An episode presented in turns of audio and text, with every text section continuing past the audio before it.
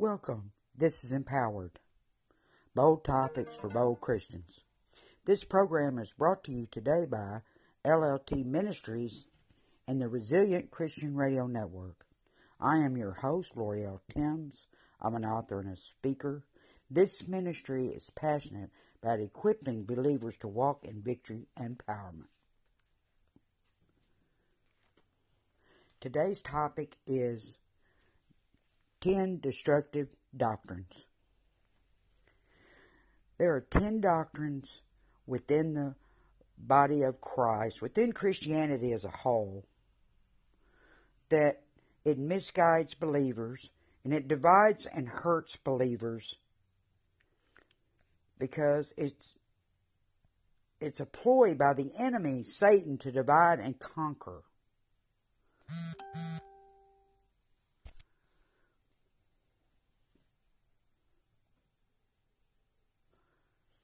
You know, it's a plague within the church.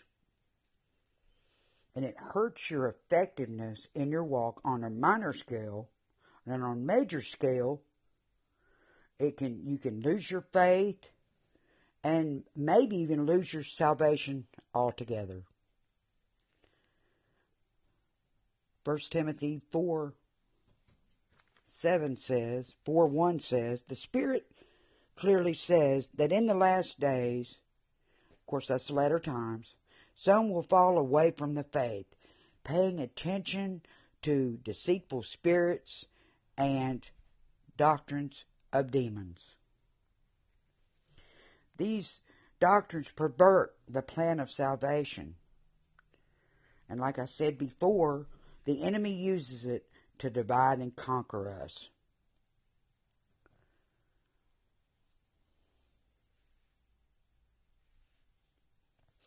The first, number one, the first destructive doctrine is women can't teach or preach. And that's really sad to hear that because it actually became popular within the 16th century through John Calvinism. Uh, you know, God is no respecter of persons, and this is a gender prejudice, to say the least. You know, it hinders the Great Commission. And uh, Mark 16 15 talks about that. It says, He said to them, Go into all the world and preach the gospel to all creation. So the key word is all. That's the thing. You need. To, it's for everyone that has been saved is part of the Great Commission. Like I said, it hinders the Great Commission.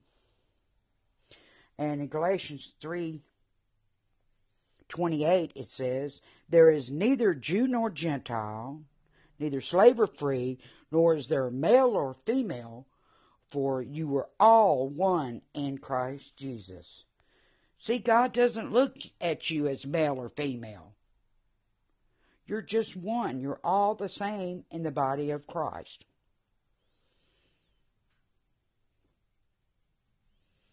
That's where people misinterpreted the scriptures.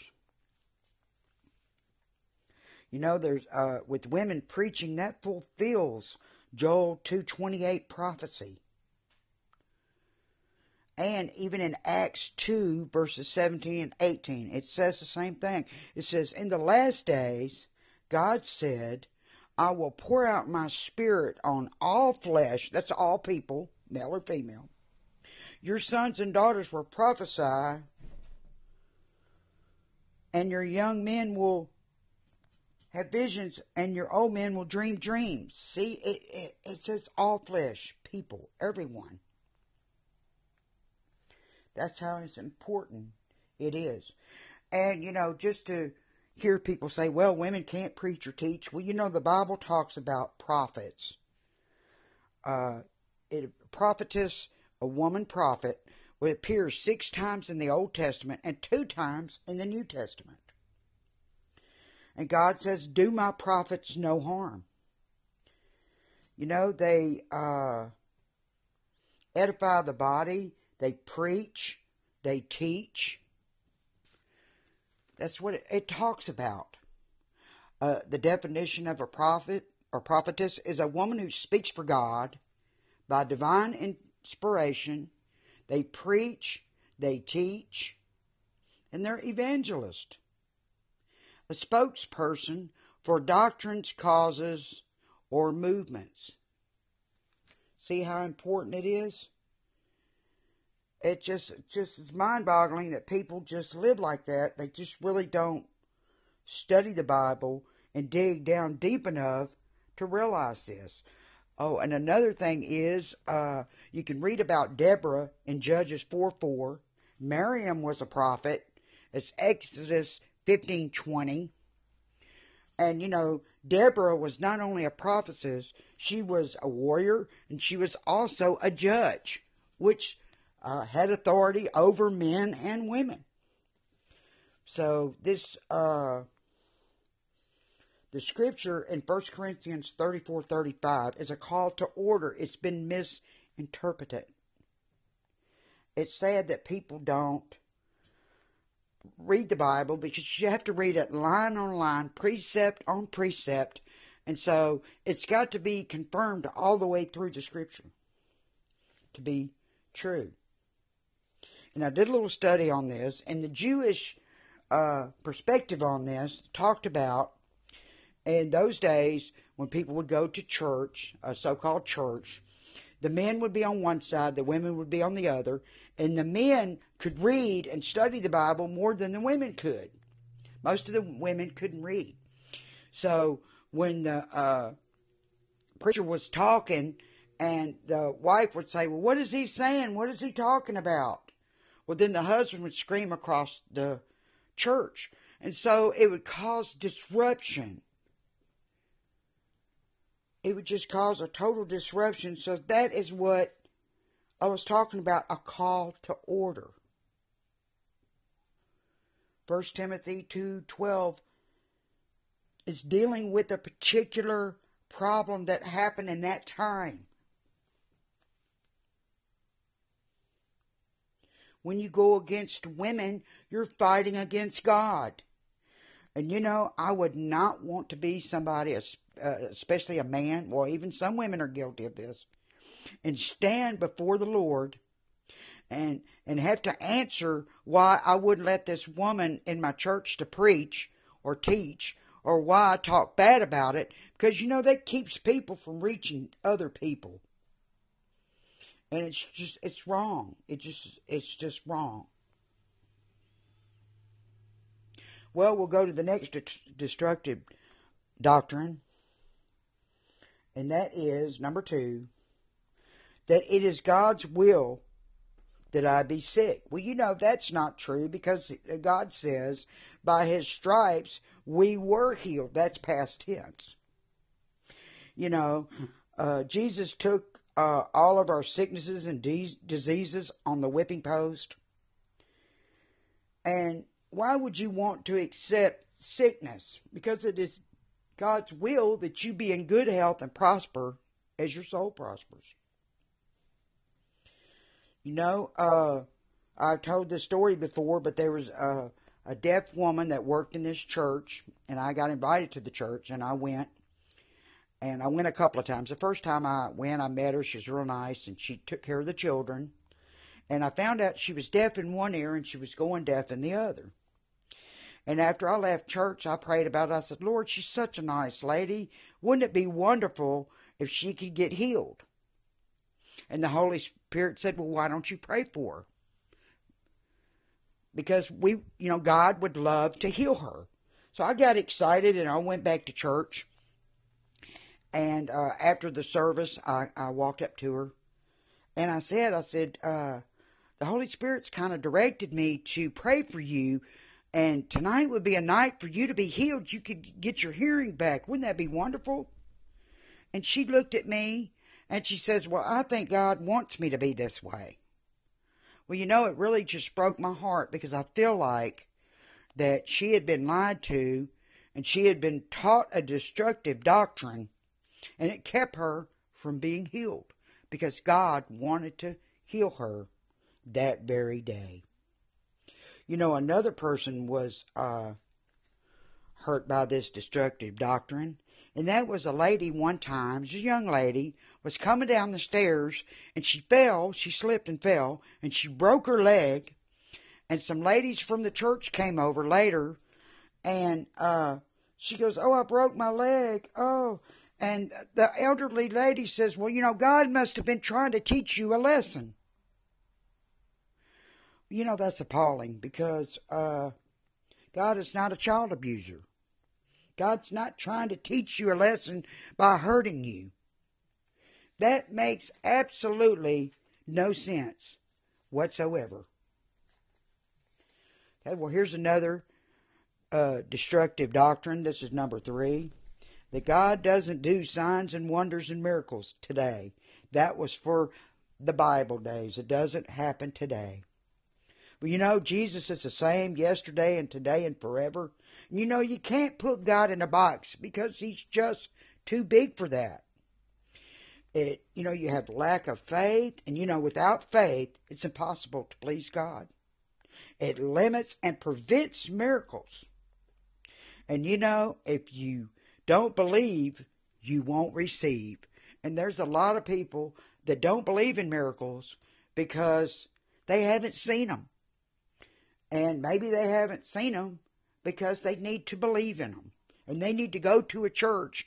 Change your church. If your church don't believe in miracles and moves of the Spirit, you're living, you're going to a dead church. You need to go to a church where people are getting saved every Sunday, where people uh, miracles are happening, where the Holy Spirit is moving. Oh, it's so so wonderful. Absolutely. I mean, you cannot wait to get in those doors because it is so exciting. Uh, I kid you not. It is so, so exciting. The fourth destructive doctrine is bishops and priests cannot be married. You know, there's nowhere in the Bible does it say this. You know, it promotes sin, it leaves the door open for sexual sin, and it's just not biblical. Uh, I'll even read the scriptures that backs that. It's 1 Corinthians 7, verse 1, 2, and 9. You see me? See here, I got to find it. Okay. Verse 1 says, Now concerning the things whereof ye wrote unto me, it is good for a man to not touch a woman. Now hang in there with me. It gets better. Verse 2 says, Nevertheless, to avoid fornication, let every man have his own wife, and let every woman have her own husband. And verse 9, this is the clincher. But if they cannot contain, and they're talking about their fresh, fleshly desires, let them marry.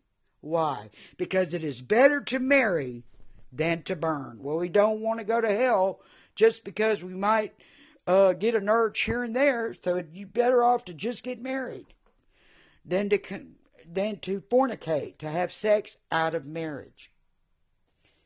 And the bad part about it is, uh, some people can't fight the temptations.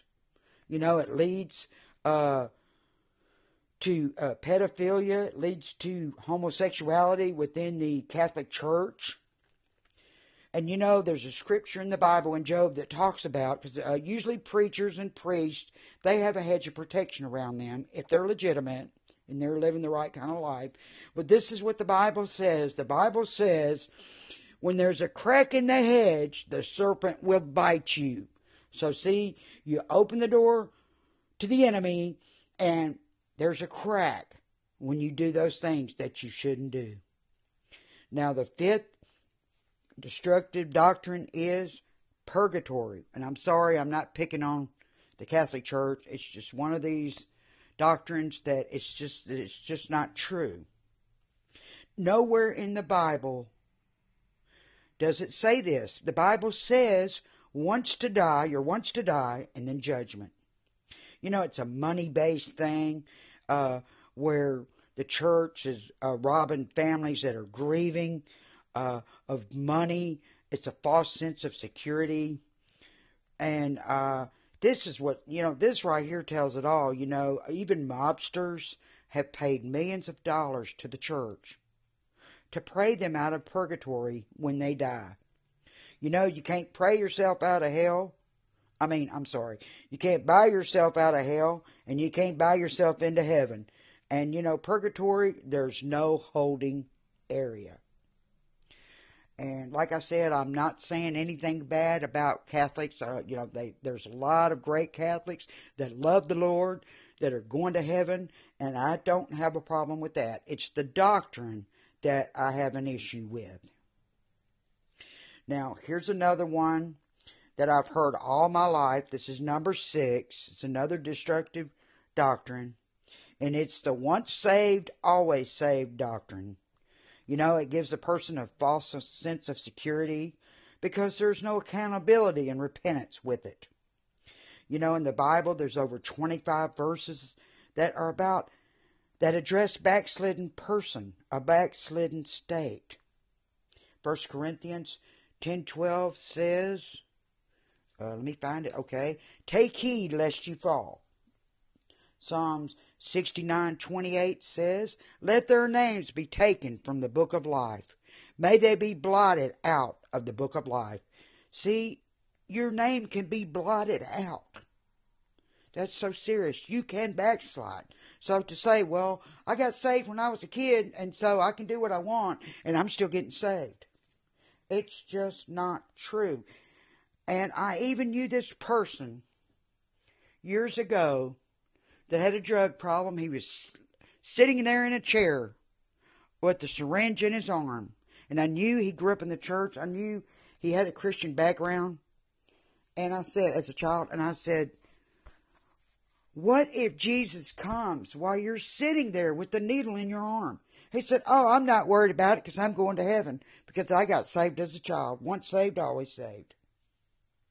That's just crazy that you think that you can live like the devil, you can live a self centered, selfish life and get to heaven. You know? It's it's it's just it's crazy because you know you're supposed to uh, check yourself every day, your salvation, through fear and trembling. And that's important. That's important that you do that. And there's scriptures that talks about conditions. It's conditional. We'll talk about that too, right here. Uh, Mark thirteen thirteen talks about, and ye shall be hated of all men for my name's sake, but he that endureth unto the end, the same shall be saved. And Mark 24:13 says, "But he that endures to the end shall be saved." You know the enemy would love for you to believe that lie because you would miss heaven. You would probably lose your faith or you would just live the way you wanted to and, and but you wouldn't make it. Because think about it. The big word, the conditional word is if. If you run the race, if you weather the storm, if you fall from your faith, if you don't fall from your faith, if you endure to the end. See, people don't want to add the if there. You know, you have to live a righteous life. And it's more than just belief because even the demons in hell believe. You have to have a relationship with Jesus.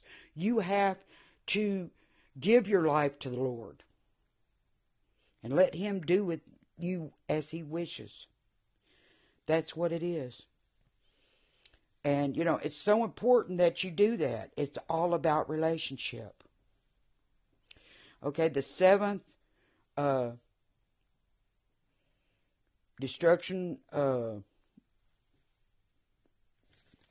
doctrine that we have here is there is no rapture. There is no rapture doctrine.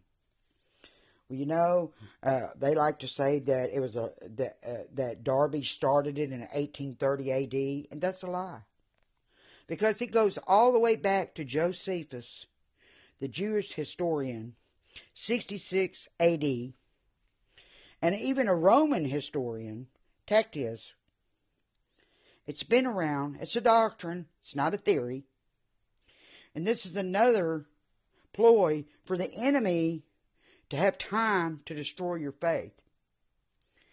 You know, you're, you're not going to live a sanctified life if you think you've got plenty of time. You know, the Bible says that, that Jesus will come as a thief in the night. That's what he says. He will come as a thief in the night. And so, then that means you don't know when he comes. You will not know the day or the hour that the Son of Man cometh. And you say, well, why, uh, you know, would people in the last days fall from their faith?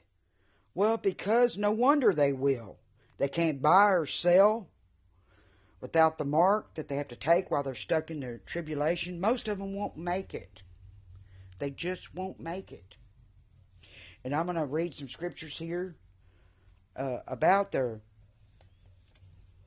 about the rapture. Oh, and another thing that people like to say too is people like to say, "Well, rapture's not in the Bible." Well, you know, it's a a theological term to describe an event because it's a it says a catching away, which means a snatched out. That's what it means. Okay, here's some uh, some scriptures about it. It's really interesting. Okay, First Thessalonians 4, verse 16 through 18. Verse 16, For the Lord himself shall descend from heaven with a shout, with the voice of the archangel, with the trump of God, the dead in Christ shall rise first. Verse 17, Then we which are alive and shall remain, and remain, shall be caught up together, there's your rapture, snatched out, with them in the clouds to meet the Lord in the air. Now just think that. You're going up to the clouds to meet the Lord. And so shall we ever be with the Lord. That means you won't come back. Okay, Luke 21, 35. And for a snare it shall come into all them that dwell on the face of the earth. what is a snare? A snare is a trap. What is a trap? A tribulation trap. Because once the tribulation, once you've left behind and you're in the tribulation, you're in a trap. You cannot get out. So watch thee therefore, and pray always that ye may be accounted worthy to escape. Escape what? If you're supposed to go through the tribulation, why are you uh, why are you trying to escape? Because you're trying to escape. All these things that shall come to pass and stand before the Son of Man. See? And these are some more things that are important that people usually don't think about. Is if if uh, the rapture all the saints, uh, if all of the saints uh, stay, and they slay all the ungodly. No, if they rapture all the saints, they come back and slay all the ungodly, then who will be left to populate the earth during the millennial reign? You know, 1 Thessalonians 5 9 says, God has not appointed us to wrath because he reserves his wrath for his enemy. I'm not God's enemy.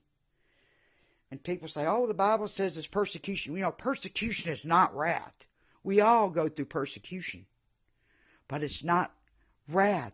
God says that he has to shorten the time for any flesh to be saved, to be left because of God's wrath. And you know, a lot of people get the appearing in the second coming mixed up because he appears in the clouds, but in the second coming, he comes and he lands. He comes back with 10,000 of the saints. He lands on the Mount of Olives and it splits. That's what people don't understand. If you talk about the mid, the mid, that doesn't fit either. Uh, we would rise up in the air to meet the Lord, then do a U-turn and come back to the earth. That makes no sense.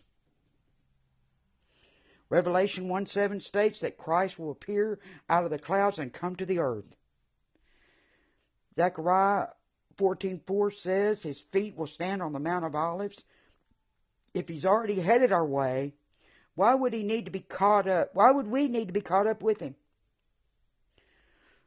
It only makes sense if it's a pre trib rapture. You know, this uh, revelation, or it's a mystery, is what is considered. The Apostle Paul, you remember when they were going to kill him, he escaped in a basket, he went to the desert, he was in the desert for three years. He was given, and they say it, it might even been by Jesus. He was given seven mysteries for the church. That's not for the people that lived in that day. It's for the church. It's for the future. That's where some of these mysteries were sealed until the last days. That's why we know about it now. And if you go back and you look at all of uh, Paul's epistles or books, people like to call them books, First and Second Thessalonians were the first two books because it's not in chronological order. Just you can Google it, you can see the dates when they were uh, written, and you'll see what I'm talking about. You know, the tribulation time is the time of Jacob's trouble. That's Israel. God's wrath is to cleanse the earth of sinners, not his church. God always provided a way out for the people that loved him. You know, Lot and his and his family. Noah and the ark. It's a lot of different. Even Enoch was translated. He was raptured. So it's just, you know, you just have to dig down in here deeper. Okay, the the next uh, destructive doctrine, and that's number eight. That would be we're not bound by the Old Testament law because Jesus came to do away with the law. You've heard that. Well, the Old Testament is the New Testament concealed, and the New Testament is the Old Testament revealed. You need both. It's a complete book to have both. You know, this is how you can understand this, and uh, you have to break it down in law. There's three types of law. You have the moral law, the ceremonial law, and the civil law. So it's not just one kind of law. The moral law is the same. The Ten Commandments. It's a sin to kill. You should not have any gods before me. It's a sin to covet. Those are the moral law. That's still in play today, and it's still in the Old Testament as well. You have the ceremonial laws. That's the clean, clean and unclean things to eat. That's the lamb sacrifices. Well, we don't do that anymore because Jesus was our sacrifice, the perfect sacrifice for the sins of the world. And the third type was civil, that's public health, caring for the poor. These laws are for the nation of Israel to thrive during their history. You know, although we're not obligated to do these things, Jesus fulfilled them. And we could, you know, learn from some of them as well. So, some of these laws do apply to us. And, you know, like I said, Ten Commandments are still in the New Testament.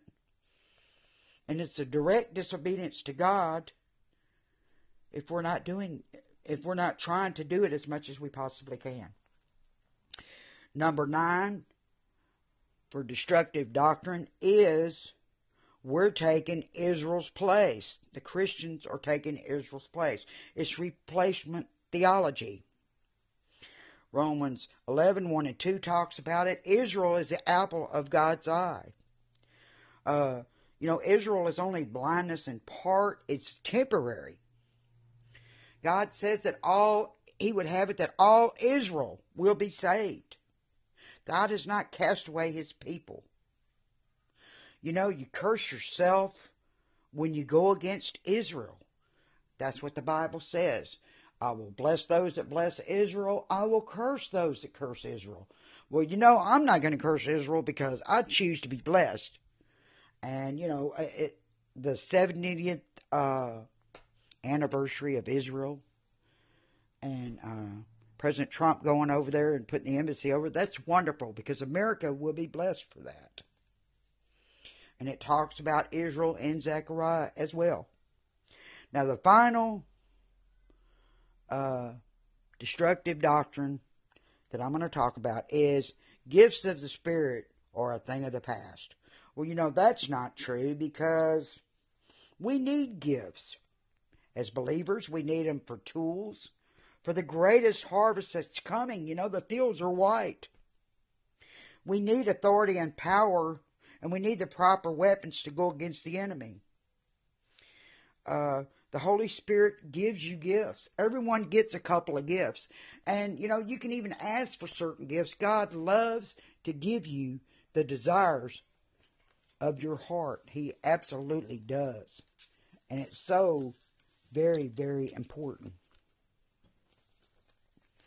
Well, this is the time in the show that I like to give everyone a, an opportunity to get in right standing with God if you've never taken the step towards salvation, or if you have, but you've drifted away, or you may be in a backslidden state, and you need to rededicate your life to the Lord, agree with me now in your heart and your spirit. Father God, I'm a sinner, and forgive me for all my sins. I believe that Jesus is your Son. He died on the cross and rose again. I need you, Lord as my Savior and Lord of my life. In Jesus' precious name, amen and amen. Praise God if you made this decision. All the angels in heaven are rejoicing, and your family members in heaven are rejoicing too. You have made the best decision in your life, and you will never regret it, only that you didn't do it sooner. Amen and amen. Welcome to the royal family. You are on the winning side. Praise God. To God be all the glory. Now that you know the truth, let it empower your life. I'd like to thank you for joining me for this program. I hope it's been a blessing for you. Join me next week for another empowering and bold topic. You know, Proverbs 28 1 says, The righteous are bold as a lion. You know, boldness is not a personality trait, but acting by the power of the Holy Spirit, by urgent conviction in the face of some threat. If you're not bold, pray for a spirit of boldness to come about you. Uh, you can get my books on any online venue. You can contact me through my email at ltimbs, T-I-M-B-S, at gmail.com. Send me any questions that you might have or any prayer request. If you would like to be interviewed, uh, you can contact me or contact the uh, channel, and uh, we'll see what we can get you on here. And I will be honored to pray for you. And I'm also available for speaking engagements as well. Until next time, God bless you and Shalom.